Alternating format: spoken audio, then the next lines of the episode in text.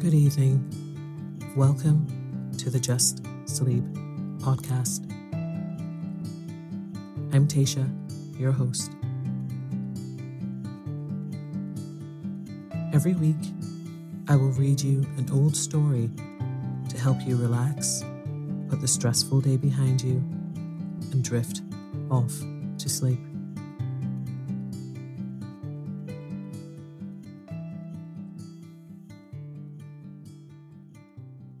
Occasionally, we will run ads in order to cover the costs of the production of the podcast. Rest assured, there will be no ads during or after the story. If you prefer an ad free and intro free show, you can join Just Sleep Premium.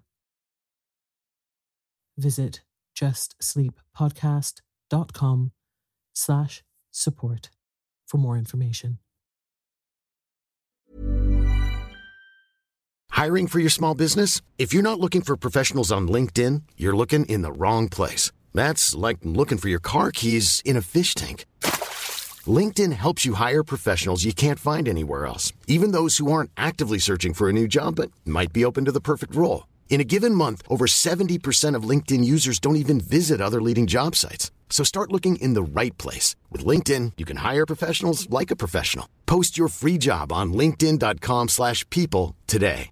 Quality sleep is essential. That's why the Sleep Number smart bed is designed for your ever-evolving sleep needs. Need a bed that's firmer or softer on either side? Helps you sleep at a comfortable temperature? Sleep Number smart beds let you individualize your comfort so you sleep better together. JD Power ranks Sleep Number number 1 in customer satisfaction with mattresses purchased in-store. And now save 40% on the Sleep Number limited edition smart bed for a limited time. For JD Power 2023 award information, visit jdpower.com/awards. Only at Sleep Number stores or sleepnumber.com. Planning for your next trip? Elevate your travel style with Quince. Quince has all the jet-setting essentials you'll want for your next getaway, like European linen, premium luggage options, buttery soft Italian leather bags, and so much more. And it's all priced at 50 to 80% less than similar brands. Plus, Quince only works with factories that use safe and ethical manufacturing practices. Pack your bags with high-quality essentials you'll be wearing for vacations to come with Quince. Go to quince.com slash trip for free shipping and 365-day returns. Burrow's furniture is built for the way you live. From ensuring easy assembly and disassembly to honoring highly requested new colors for their award-winning seating, they always have their customers in mind. Their modular seating is made out of durable materials to last and grow with you. And with Burrow, you always get fast, free shipping. Get up to 60% off during Burrow's Memorial Day sale at burrow.com slash ACAST. That's burrow.com slash ACAST. burrow.com slash ACAST. Tonight, I will be reading a Sherlock Holmes story, A Scandal in Bohemia, by Arthur Conan Doyle. So lie down, close your eyes, and let me read you a story. To Sherlock Holmes, she is always the woman. I have seldom heard him mention her under any other name. In his eyes, she eclipses and predominates the whole of her sex. It was not that he felt any emotion akin to love for Irene Adler. All emotions, and that one in particular, were abhorrent to his cold, precise, and admirably balanced mind. He was, I take it, the most perfect reasoning and observing machine that the world has seen. But as a lover, he would have placed himself in a false position. He never spoke of the softer passions, save with a jibe and a snare. They were admirable things for the observer, excellent for drawing the veil from men's motives and actions. But for the trained reasoner to admit such intrusions into his own delicate and finely adjusted temperament was to introduce a distracting factor which might throw a doubt upon all his mental results. Grit in a sensitive instrument, or a crack in one of his own high power lenses, would not be more disturbing than a strong emotion in a nature such as his. And yet, there was but one woman to him, and that woman was the late Irene Adler, of dubious and questionable memory. I had seen little of Holmes lately. My marriage had drifted us away from each other. My own complete happiness and the home centered interests which rise up around the man who first finds himself master of his own establishment were sufficient to absorb all my attention, while Holmes, who loathed every form of society with his whole bohemian soul, remained in our lodgings in Baker Street, buried among his old books, and alternating from week to week between cocaine and ambition, the drowsiness of the drug, and the fierce energy of his own keen nature. He was still, as ever, deeply attracted by the study of crime, and occupied his immense faculties and extraordinary powers of observation in following out those clues and clearing up those mysteries which had been abandoned as hopeless by the official police. From time to time, I heard some vague accounts of his doings, of his summons to Odessa, in the case of the Trepoff murder, of his clearing up of the singular tragedy of the Atkin brothers at Trincomalee, and finally, of the mission which he had accomplished so delicately and successfully for the reigning family of Holland. Beyond those signs of his activity, however, which I merely shared with all the readers of the daily press, I knew little of my former friend and companion. One night, it was on the 20th of March, 1888. as returning from a journey to a patient, for I had now returned to civil practice, when my way led me through Baker Street. As I passed the well remembered door which must always be associated in my mind with my wooing and with the dark incidents of the study in scarlet. I was seized with a keen desire to see Holmes again and to know how he was employing his extraordinary powers. His rooms were brilliantly lit, and even as I looked up, I saw his tall, spare figure pass twice in a dark silhouette against the blind. He was pacing the room swiftly, eagerly, with his head sunk upon his chest and his hands clasped behind him. To me, who knew his every mood and habit, his attitude and manner told their own story. He was at work again. He had risen out of his drug created dreams and was hot upon the scent of some new problem. I rang the bell and was shown up to the chamber which had formerly been in part my own. His manner was not effusive. It seldom was, but he was glad, I think, to see me. With hardly a word spoken, but with a kindly eye, he waved me to an armchair, threw across his case of cigars, and indicated a spirit case and a gasogene in the corner. Then he stood before the fire and looked me over in his singular, introspective fashion. Wedlock suits you, he remarked. I think, Watson, that you've put on seven and a half pounds since I saw you. Seven, I answered. Indeed, I should have thought a little more. Just a trifle more, I fancy, Watson. And in practice again, I observe. You did not tell me that you intended to go into harness. Then how did you know? I see it, I deduce it. How do I know that you have been getting yourself very wet lately, and that you have a most clumsy and careless servant girl? My dear Holmes, said I, this is too much. You would certainly have been burned had you lived a few centuries ago. It is true that I had a country walk on Thursday and came home in a dreadful mess, but as I have changed my clothes, I can't imagine how you deduce it. As to Mary Jane, she is incorrigible, and my wife has given her notice. But there, again, I fail to see how you work it out. He chuckled to himself and rubbed his long, nervous hands together. It is simplicity itself, said he. My eyes tell me that on the inside of your left shoe, just where the firelight strikes it, the leather is scored by six almost parallel cuts.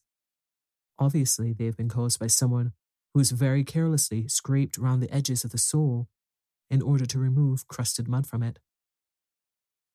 Hence, you see, my double deduction that you had been out in foul weather and that you had a particularly malignant, boot slitting servant. As to your practice, if a gentleman walks into my rooms smelling of iodoform with a black mark of nitrate of silver upon his right forefinger, and a bulge on the right side of his top hat to show where he has secreted his stethoscope, I must be dull indeed if I do not pronounce him to be an active member of the medical profession. I could not help laughing at the ease with which he explained his process of deduction. When I hear you give your reasons, I remarked, the thing always appears to me to be so ridiculously simple that I could easily do it myself. Though at each successive instance of your reasoning, I am baffled until you explain your process. And yet I believe that my eyes are as good as yours. Quite so, he answered, lighting a cigarette and throwing himself down into an armchair. You see, but you do not observe. The distinction is clear. For example, you have frequently seen the steps which lead up from the hall to this room. Frequently. How often? Well, some hundreds of times. Then, how many are there? How many? I don't know. Quite so. You have not observed, and yet you have seen. That is just my point. Now, I know that there are 17 steps because I have both seen and observed. By the way, since you are interested in these little problems, and since you are good enough to chronicle one or two of my trifling experiences, you may be interested in this. He threw over a sheet of pink tinted, thick notepaper, which had been lying open upon the table. It came by the last post, said he. Read it aloud. The note was undated, without either signature or address. They will call upon you tonight at quarter to eight o'clock, it said, a gentleman who desires to consult you upon a matter of the very deepest moment. Your recent services to one of the royal houses of Europe have shown that you are one who may safely be trusted with matters which are of an importance which can be hardly exaggerated. This account of you we have from all quarters received. Be in your chamber then at that hour, and do not take it amiss if your visitor wear a mask. This is indeed a mystery, I remarked. What do you imagine that it means? I have no data yet. It is a capital mistake to theorize before one has data. Insensibly, one begins to twist facts to suit theories instead of theories to suit facts. But the note itself, what do you deduce from it? I carefully examined the writing and the paper upon which it was written. The man who wrote it was presumably well to do, I remarked, endeavouring to imitate my companion's processes. Such paper could not be bought under half a crown a packet. It is peculiarly strong and stiff. Peculiar. That is the very word, said Holmes. It is not an English paper at all. Hold it up to the light. I did so and saw a large E with a small g and a large P and a large G with a small t woven into the texture of the paper. What do you make of that? asked Holmes. The name of the maker, no doubt, or his monogram, rather. Not at all. The G with a small t stands for Gesellschaft, which is the German for company. It is a customary contraction like our co. P, of course, stands for papier. Now for the EG. Let us glance at our Continental Gazetteer. He took down a heavy brown volume from his shelves. Eglow, Eglonitz. Here we are, Egria. It is in a German speaking country in Bohemia, not far from Carlsbad. Remarkable as being the scene of the death of Wallenstein, and for its numerous glass factories and paper mills. Ha ha, my boy. What do you make of that? His eyes sparkled, and he sent up a great blue triumphant cloud from his cigarette. The paper was made in Bohemia, I said. Precisely. And the man who wrote the note is a German. Do you note the peculiar construction of the sentence? This account of you we have from all quarters received. A Frenchman or a Russian could not have written that. It is the German who is so uncourteous to his verbs. It only remains, therefore, to discover what is wanted by this German who writes upon Bohemian paper and prefers wearing a mask to showing his face.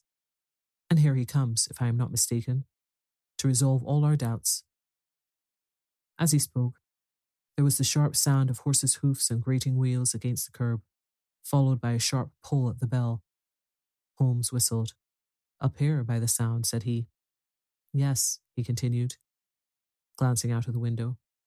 A nice little brougham and a pair of beauties, a 150 guineas apiece.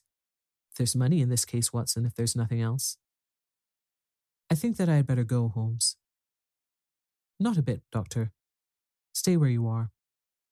I am lost without my Boswell. And this promises to be interesting. It would be a pity to miss it. But your client? Never mind him. I may want your help, and so may he. Here he comes. Sit down in that armchair, Doctor, and give us your best attention. A slow and heavy step, which had been heard upon the stairs and in the passageway, paused immediately outside the door. Then there was a loud and authoritative tap. Come in, said Holmes. A man entered who could hardly have been less than six foot six inches in height, with the chest and limbs of a Hercules. His dress was rich with a richness which would, in England, be looked upon as akin to bad taste. Heavy bands of astrakhan were slashed across the sleeves and fronts of his double breasted coat, while the deep blue cloak which was thrown over his shoulders was lined with flame colored silk and secured at the neck with a brooch, which consisted of a single flaming beryl.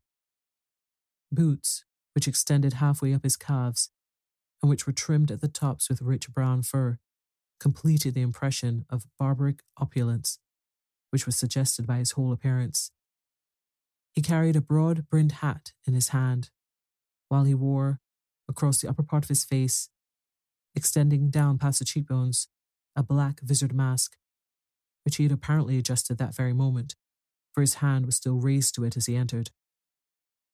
From the lower part of the face, he appeared to be a man of strong character, with a thick, hanging lip and a long, straight chin, suggested of resolution, pushed to the length of obstinacy. You had my note? he asked with a deep, harsh voice and a strongly marked German accent. I told you that I would call. He looked from one to the other of us as if uncertain which to address. Pray, take a seat, said Holmes. This is my friend and colleague, Dr. Watson, who is occasionally good enough to help me in my cases. Whom have I the honour to address? You may address me as the Count von Kramm, a Bohemian nobleman. I understand that this gentleman, your friend, is a man of honour and discretion, whom I may trust with a matter of the most extreme importance. If not, I should much prefer to communicate with you alone. I rose to go, but Holmes caught me by the wrist and pushed me back into my chair. It is both or none, said he. You may say before this gentleman anything which you may say before me. The Count shrugged his broad shoulders. Then I must begin, said he, by binding you both to absolute secrecy for two years. At the end of that time, the matter will be of no more importance. At present, it is not too much to say that it is of such weight it may have an influence upon European history. I promise, said Holmes. And I. You will excuse this mask, continued our strange visitor. The august person who employs me wishes his agent to be unknown to you, and I may confess at once that the title by which I have just called myself is not exactly my own. I was aware of that, said Holmes, dryly. The circumstances are of a great delicacy, and every precaution has to be taken to quench what might grow to be an immense scandal and seriously compromise one of the reigning families of Europe. To speak plainly, the matter implicates the great House of Ormstein, hereditary kings of Bohemia. I was also aware of that, murmured Holmes, settling himself down in his armchair and closing his eyes. Our visitor glanced with some apparent surprise at the languid, lounging figure of the man, who had no doubt been depicted to him as the most incisive reasoner and most energetic agent in Europe. Holmes slowly reopened his eyes and looked impatiently at his gigantic client. If your majesty would condescend to state your case, he remarked, I should be better able to advise you. The man sprang from his chair and paced up and down the room in uncontrollable agitation. Then, with a gesture of desperation, he tore the mask from his face and hurled it upon the ground. You are right, he cried. I am the king. Why should I attempt to conceal it? Why indeed? Murmured Holmes. Your Majesty had not spoken before I was aware that I was addressing Wilhelm Gottsreich Sigismund von Ormstein, Grand Duke of Cassel-Felstein, and hereditary King of Bohemia. But you can understand, said our strange visitor, sitting down once more and passing his hand over his high white forehead. You can understand that I am not accustomed to doing such business in my own person. Yet the matter was so delicate that I could not confide it to an agent without putting myself in his power. I have come incognito from Prague for the purpose of consulting you. Then pray, consult, said Holmes, shutting his eyes once more. The facts are briefly these. Some five years ago, during a lengthy visit to Warsaw, I made the acquaintance of the well known adventuress Irene Adler. The name is no doubt familiar to you. Kindly look her up in my index, Doctor, murmured Holmes without opening his eyes. For many years, he had adopted a system of docketing all paragraphs concerning men and things, so that it was difficult to name a subject or a person on which he could not at once furnish information. In this case, I found her biography sandwiched in between that of a Hebrew rabbi and that of a staff commander who had written a monograph upon the deep sea fishes. Let me see, said Holmes. Hmm. Born in New Jersey in the year 1858. Contralto. Hmm. La Scala. Hmm. Prima donna, Imperial Opera of Warsaw. Yes. Retired from operatic stage. Ha. Living in London. Quite so. Your Majesty, as I understand, became entangled with this young person, wrote her some compromising letters, and is now desirous of getting those letters back. Precisely so. But how? Was there a secret marriage? None. No legal papers or certificates? None. Then I fail to follow your majesty. If this young person should produce her letters for blackmailing or other purposes, how is she to prove their authenticity? There is the writing. Forgery. My private notepaper? Stolen. My own seal? Imitated. My photograph? Bought. We were both in the photograph. Oh dear, that is very bad. Your Majesty has indeed committed an indiscretion.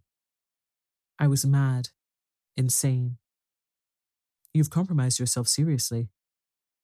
I was only crown prince then. I was young. I am but thirty now. It must be recovered. We have tried and failed. Your Majesty must pay, it must be bought. She will not sell. Stolen, then. Five attempts have been made. Twice burglars in my pay ransacked her house. Once we diverted her luggage when she travelled. Twice she has been waylaid. There has been no result. No sign of it? Absolutely none. Holmes laughed. It is quite a pretty little problem, said he. But a very serious one to me, returned the king reproachfully. Very indeed. And what does she propose to do with the photograph?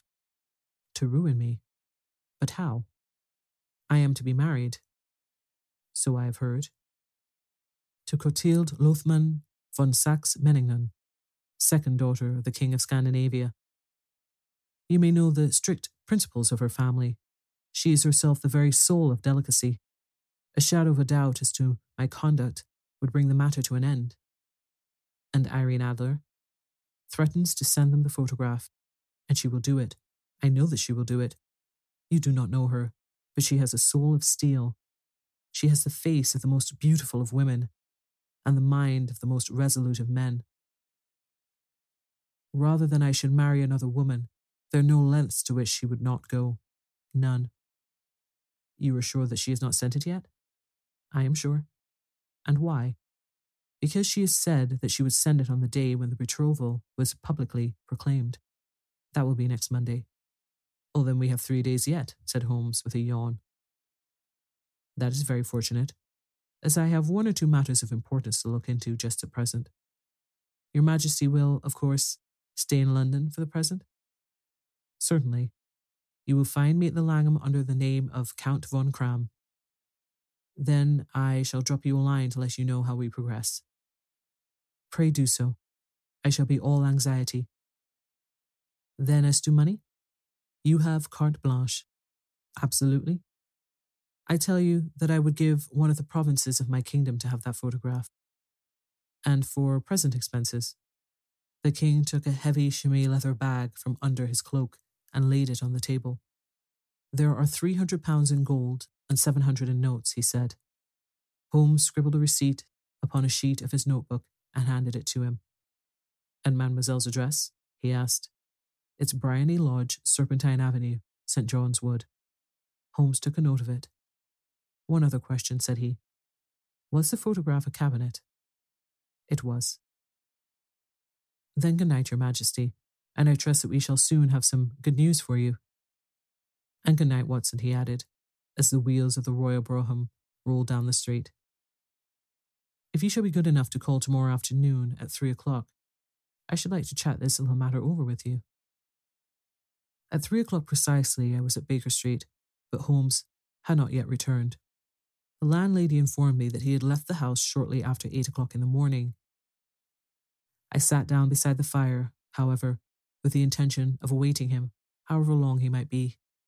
I was already deeply interested in his inquiry, for though it was surrounded by none of the grim and strange features which were associated with the two crimes which I have already recorded, still, the nature of the case and the exalted station of his client gave it a character of its own. Indeed, apart from the nature of the investigation which my friend had on hand, there was something in his masterly grasp of the situation and his keen, incisive reasoning which made it a pleasure to me to study his system of work and to follow the quick, subtle methods by which he disentangled the most inextricable mysteries. So accustomed was I to his invariable success that the very possibility of his failing had ceased to enter into my head. It was close upon four before the door opened, and a drunken looking groom, ill kempt and side whiskered, with an inflamed face and disreputable clothes, walked into the room. Accustomed as I was to my friend's amazing powers in the use of disguises, I had to look three times before I was certain that it was indeed he. With a nod, he vanished into the bedroom, whence he emerged in five minutes, tweed suited and respectable as of old. Putting his hands into his pockets, he stretched out his legs in front of the fire and laughed heartily for some minutes. Well, really, he cried, and then he choked and laughed again until he was obliged to lie back, limp and helpless, in the chair. What is it? It's quite too funny. I am sure you could never guess how I employed my morning, or what I ended by doing. I can't imagine. I suppose that you've been watching the habits and perhaps the house of Miss Irene Adler. Quite so. But the sequel was rather unusual. I will tell you, however. I left the house a little after eight o'clock this morning in the character of a groom out of work. There's a wonderful sympathy in Freemasonry among horsey men. Be one of them and you will know all that there is to know. I soon found Briony Lodge. It is a bijou villa with a garden at the back, but built out in front, right up to the road, two stories. Chubb lock to the door, a large sitting room on the right side, well furnished, with long windows almost to the floor, and those preposterous English window fasteners which a child could open. Behind there was nothing remarkable, save that the passage window could be reached from the top of the coach house. I walked round it and examined it closely from every point of view, but without noting anything else of interest. I then lounged down the street and found, as I expected, that there was a mews in a lane which runs down by one wall of the garden. I lent the ostlers a hand in rubbing down their horses, and received in exchange twopence, a glass of half and half, two fills of shag tobacco, and as much information as I could desire about Miss Adler, to say nothing of half a dozen other people in the neighbourhood, in whom I was not in the least interested, but whose biographies I was compelled to listen to. And what of Irene Adler? I asked. Oh, she has turned all the men's heads down in that part. She is the daintiest thing under a bonnet on this planet, so say the Serpentine Mews to a man. She lives quietly, sings at concerts, drives out at five every day, and returns at seven sharp for dinner. Seldom goes out at other times except when she sings. Has only one male visitor, but a good deal of him. He is dark, handsome, and dashing, never calls less than once a day, and often twice. He is a Mr. Godfrey Norton of the Inner Temple.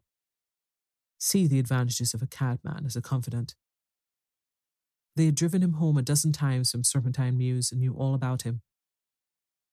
When I had listened to all they had to tell, I began to walk up and down near Briony Lodge once more and to think over my plan of campaign. This Godfrey Norton was evidently an important factor in the matter. He was a lawyer. That sounded ominous. What was the relation between them, and what the object of his repeated visits? Was she his client, his friend, or his mistress? If the former, she had probably transferred the photograph to his keeping. If the latter, it was less likely.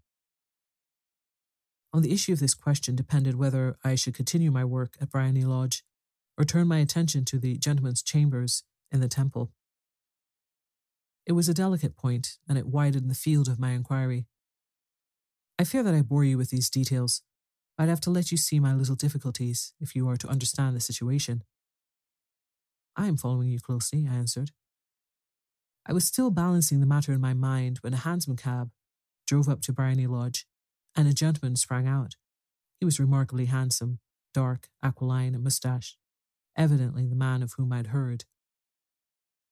He appeared to be in a great hurry, shouted to the cabman to wait, and brushed past the maid who opened the door with the air of a man who was thoroughly at home. He was in the house about half an hour, and I could catch glimpses of him in the windows of the sitting room, pacing up and down, talking excitedly and waving his arms. Of her, I could see nothing.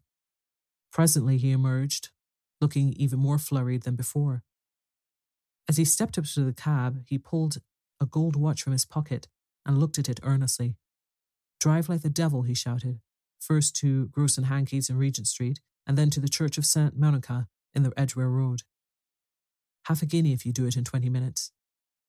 Away they went, and I was wondering whether I should not do well to follow them, when up the lane came a neat little landau, the coachman with his coat only half buttoned and his tie under his ear, while all the tags of his harness were sticking out of the buckles. It hadn't pulled up before she shot out of the hall door and into it. I only caught a glimpse of her at the moment, but she was a lovely woman with a face that a man might die for. The Church of St. Monica, John, she cried, and half a sovereign if you reach it in twenty minutes. This was quite too good to lose, Watson. I was just balancing whether I should run for it or whether I should perch behind her landau when a cab came through the street. The driver looked twice at such a shabby fare but I jumped in before he could object. The Church of St. Monica, said I, and half a sovereign if you reach it in twenty minutes. It was twenty five minutes to twelve, and of course it was clear enough what was in the wind. My cabby drove fast. I don't think I ever drove faster, but the others were there before us. The cab and the landau with their steaming horses were in front of the door when I arrived. I paid the man and hurried into the church. There was not a soul there save the two whom I had followed, and a surpliced clergyman who seemed to be expostulating with them. They were all three standing in a knot in front of the altar. I lounged up the side aisle like any other idler who has dropped into a church. Suddenly, to my surprise, the three at the altar faced round to me, and Godfrey Norton came running as hard as he could towards me. Thank God, he cried. You'll do. Come, come. What then? I asked. Come, man, come. Only three minutes or it won't be legal. I was half dragged up to the altar, and before I knew where I was, I found myself mumbling responses which were whispered in my ear, and vouching for things of which I knew nothing, and generally assisting in the secure tying up of Irene Adler, spinster, to Godfrey Norton, bachelor. It was all done in an instant, and there was the gentleman thanking me on the one side and the lady on the other, while the clergyman beamed on me in front. It was the most preposterous position in which I ever found myself in my life.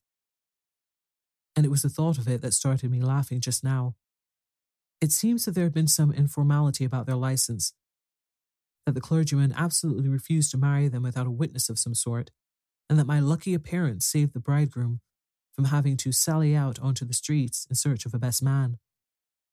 The bride gave me a sovereign, and I mean to wear it on my watch chain in memory of the occasion. This is a very unexpected turn of affairs, said I. And what then? Well, I found my plans very seriously menaced. It looked as if the pair might make an immediate departure, and so necessitate very prompt and energetic measures on my part. At the church door, however, they separated, he driving back to the temple and she to her own house. I shall drive out in the park at five as usual, she said as she left him. I heard no more.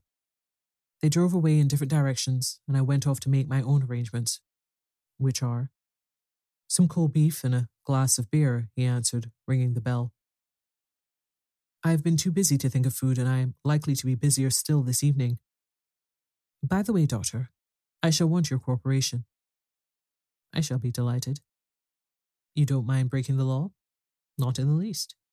Nor running a chance of arrest? Not in a good cause. Oh, the cause is excellent. Then I am your man. I was sure that I might rely on you. But what is it you wish? When Mrs. Turner has brought in the tray, I will make it clear to you. Now, he said, as he turned hungrily on the simple fare that our landlady had provided, I must discuss it while I eat, for I have not much time. It is nearly five now. In two hours we must be on the scene of action. Miss Irene, or Madame, rather, returns from her drive at seven. We must be at Briony Lodge to meet her. And then what? You must leave that to me. I have already arranged what is to occur.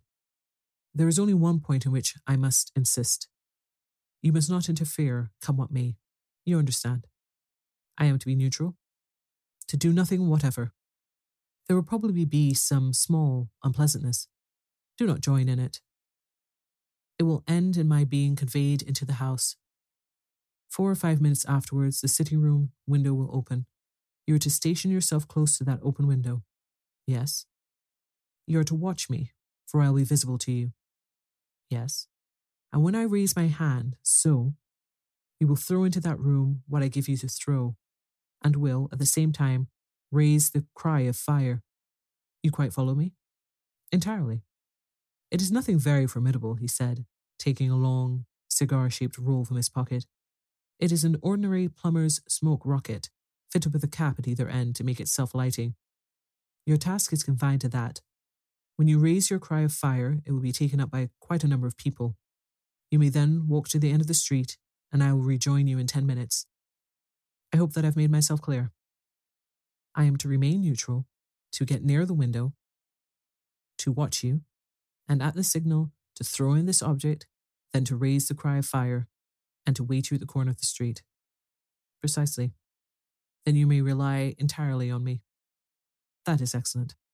I think perhaps it is almost time that I prepare for the new role I have to play.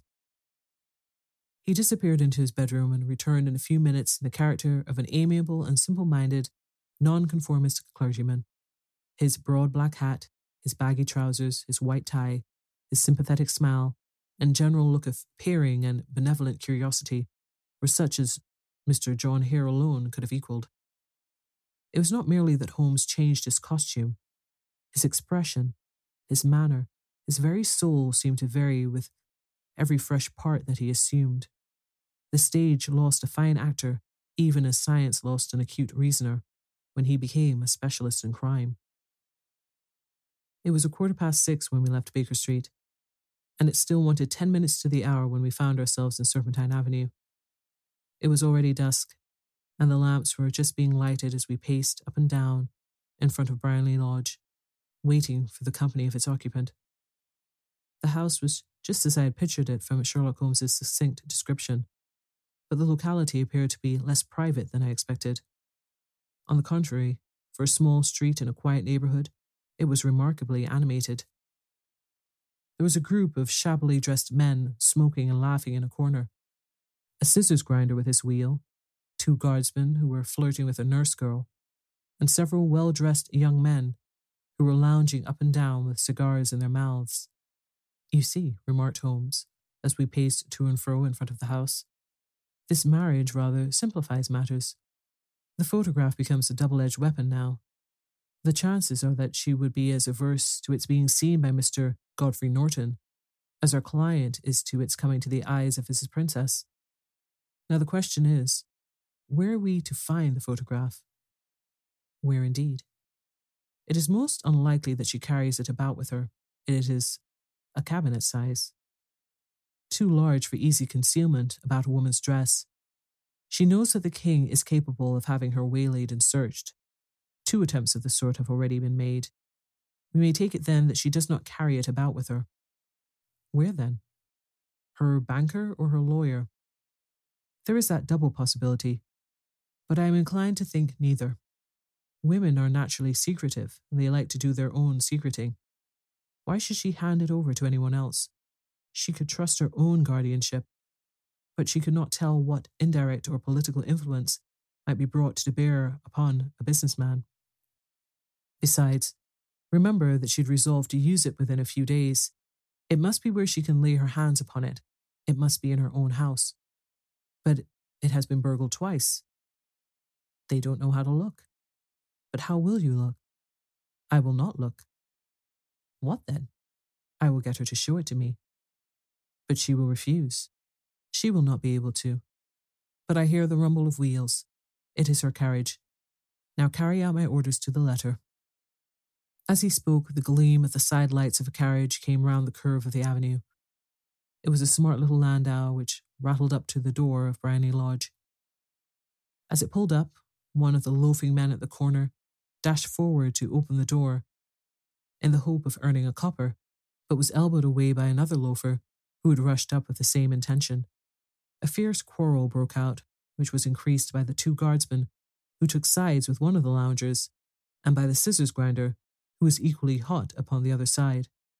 A blow was struck, and in an instant the lady, who had stepped from her carriage, was the centre of a little knot of flushed and struggling men who struck savagely at each other with their fists and sticks. Holmes dashed into the crowd to protect the lady, but just as he reached her, he gave a cry and dropped to the ground, with the blood running freely down his face. At his fall, the guardsmen took to their heels in one direction and the loungers in the other, while a number of the better dressed people, who had watched the scuffle without taking part in it, crowded in to help the lady and to attend to the injured man. Irene Adler as I will still call her, had hurried up the steps. But she stood at the top with her superb figure outlined against the lights of the hall, looking back into the street. Is the poor gentleman much hurt? she asked. He is dead, cried several voices. No, no, there's life in him, shouted another, but he'll be gone before you can get to him to the hospital. He's a brave fellow, said a woman. They would have had the lady's purse and watch if it hadn't been for him. They were a gang, and a rough one, too. He's breathing now. He can't lie in the street. May we bring him in, Marm? Surely. Bring him into the sitting room. There is a comfortable sofa. This way, please.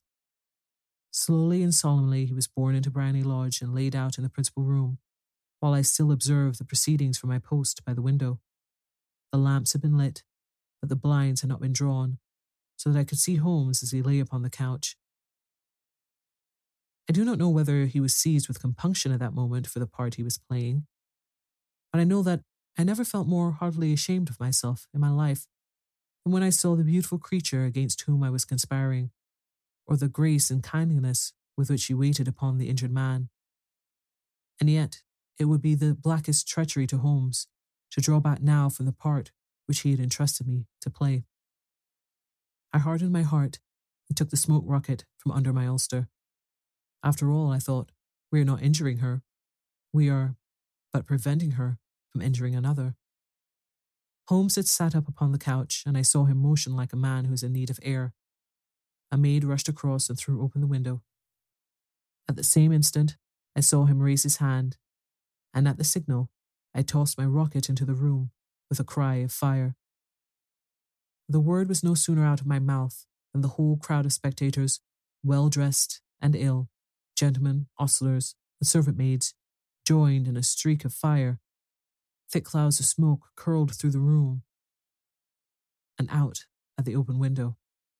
I caught a glimpse of rushing figures, and a moment later, the voice of Holmes from within, assuring them that it was a false alarm.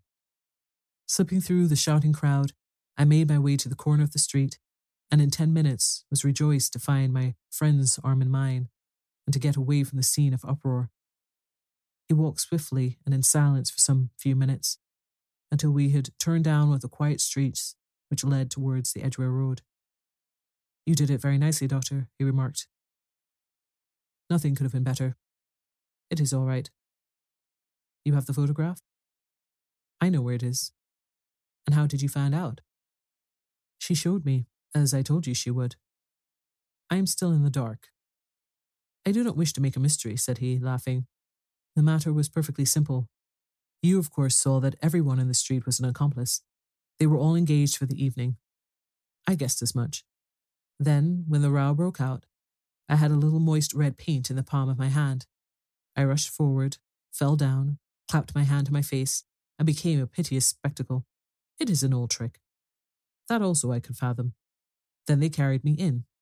She was bound to have me in. What else could she do? And into her sitting room, which was the very room which I suspected. It lay between that and her bedroom, and I was determined to see which. They laid me on the couch. I motioned for air. They were compelled to open the window, and you had your chance. How did that help you? It was all important. When a woman thinks that her house is on fire, her instinct is at once to rush to the thing which she values most. It is a perfectly overpowering impulse, and I have more than once taken advantage of it. In the case of the Darlington substitution scandal, it was of use to me, and also in the Arnsworth Castle business. A married woman grabs at her baby, an unmarried one reaches for her jewel box. Now it was clear to me that Our Lady of Today had nothing in the house more precious to her than what we are in quest of. She would rush to secure it. The alarm of fire was admirably done. The smoke and shouting were enough to shake nerves of steel. She responded beautifully. The photograph is in a recess behind a sliding panel just above the right bell pull. She was there in an instant, and I caught a glimpse of it as she half drew it out. When I cried out that it was a false alarm, she replaced it, glanced at the rocket, rushed from the room, and I have not seen her since. I rose, and making my excuses, escaped from the house. I hesitated whether to attempt to secure the photograph at once, but the coachman had come in, and as he was watching me narrowly, it seemed safer to wait. A little over precipitance may ruin all. And now, I asked, our quest is practically finished. I shall call with the king tomorrow, and with you, if you care to come with us. We will be shown into the sitting room to wait for the lady, but it is probable that, when she comes, she may find neither of us nor the photograph. It might be a satisfaction to His Majesty to regain it with his own hands. And when will you call? At eight in the morning. She will not be up, so that we shall have a clear field. Besides, we must be prompt for this marriage may mean a complete change in her life and habits. I must wire to the king without delay. We had reached Baker Street and had stopped at the door. He was searching his pockets for the key when someone passing said, Good night, Mr. Sherlock Holmes. There were several people on the path at the time, but the greeting appeared to come from a slim youth in an ulster who had hurried by. I've heard that voice before, said Holmes, staring down the dimly lit street. Now I wonder who the deuce that could have been. I slept at Baker Street that night, and we were engaged upon our toast and coffee in the morning when the King of Bohemia rushed into the room. You've really got it? he cried, grasping Sherlock Holmes by either shoulder and looking eagerly into his face. Not yet. But you have hopes. I have hopes. Then come. I am all impatience to be gone. We must have a cab. No, my, my brougham is waiting. Then that will simplify matters. We descended and started off once more for Briony Lodge. Irene Adler is married, remarked Holmes. Married? When? Yesterday. But to whom? To an English lawyer named Norton. But she could not love him. I am in hopes that she does. And why in hopes? Because it would spare your majesty all fear of future annoyance. If a lady loves her husband, she does not love your majesty. If she does not love your majesty, there's no reason why she should interfere with your majesty's plan. It is true. And yet, well, I wish she had been of my own station. What a queen she would have made. He relapsed into a moody silence, which was not broken until we drew up in Serpentine Avenue. The door of Briony Lodge was open, and an elderly woman stood upon the steps. She watched us with a sardonic eye as we stepped out of the brougham. Mr. Sherlock Holmes, I believe, said she. I am Mr. Holmes, answered my companion, looking at her with a questioning and rather startled gaze. Indeed, my mistress told me that you were likely to call. She left this morning with her husband at the 5.15 train from Charing Cross for the continent. What? Sherlock Holmes staggered back, white with chagrin and surprise. Do you mean that she has left England? Never to return. And the papers? asked the king hoarsely. All is lost. We shall see. He pushed past the servant and rushed into the drawing room, followed by the king and myself. The furniture was scattered about in every direction, with dismantled shelves and open drawers, as if the lady had hurriedly ransacked them before her flight. Holmes rushed at the bell pull, tore back a small, sliding shutter, and plunging in his hand, pulled out a photograph and a letter. The photograph was of Irene Adler herself in an evening dress. The letter was superscribed to Sherlock Holmes, Esquire, to be left till called for. My friend tore it open, and we all three read it together. It was dated at midnight of the preceding night and ran in this way My dear Mr. Sherlock Holmes, you really did very well. You took me in completely. Until, after the alarm of fire, I had not a suspicion. But then, when I found out how I betrayed myself, I began to think. I had been warned against you months ago. I had been told that, if the king employed an agent, it would certainly be you. And your address had been given to me. Yet with all this, you made me reveal what you wanted to know, even after I became suspicious. I found it hard to think evil of such a dear, kind, old clergyman. But you know, I've been trained as an actress myself. Male costume is nothing new to me. I often take advantage of the freedom which it gives.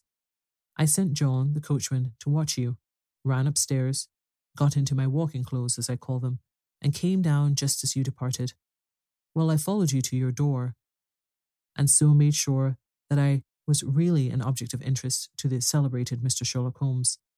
Then I rather imprudently wished you good night and started for the temple to see my husband. We both thought the best resource was flight when pursued by so formidable an antagonist. So you will find the nest empty when you call tomorrow. As to the photograph, your client may rest in peace. I love and I am loved by a better man than he. The king may do what he will without hindrance from one whom he has cruelly wronged. I keep it only to safeguard myself and to preserve a weapon which will always secure me from any steps which he might take in the future. I leave a photograph which he might care to possess, and I remain, dear Mr. Sherlock Holmes, very truly yours, Irene Norton, née Adler. What a woman, oh, what a woman, cried the King of Bohemia, when we had all three read this epistle. Did I not tell you how quick and resolute she was? Would she not have been an admirable queen? Is it not a pity that she was not on my level? From what I have seen of the lady, she seems indeed to be on a very different level to your majesty, said Holmes coldly. I am sorry that I have not been able to bring your majesty's business to a more successful conclusion. On the contrary, my dear sir, cried the king, nothing could be more successful. I know that her word is inviolate. The photograph is now as safe as if it were in the fire. I am glad to hear your majesty say so. I am immensely indebted to you. Pray tell me in what way I can reward you. This ring. He slipped an emerald snake ring from his finger and held it out upon the palm of his hand. Your Majesty has something which I should value even more highly, said Holmes. You have but to name it. This photograph. The king stared at him in amazement. Irene's photograph, he cried. Certainly, if you wish it. I thank your Majesty. Then there is no more to be done in the matter. I have the honour to wish you a very good morning. He bowed, and turning away without observing the hand which the king had stretched out to him, he set off in my company for his chambers. And that was how a great scandal threatened to affect the King of Bohemia, and how the best plans of Mr. Sherlock Holmes were beaten by a woman's wit. He used to make merry over the cleverness of women, but I have not heard him do it of late. And when he speaks of Irene Adler, or when he refers to her photograph, it is always under the honourable title of the woman.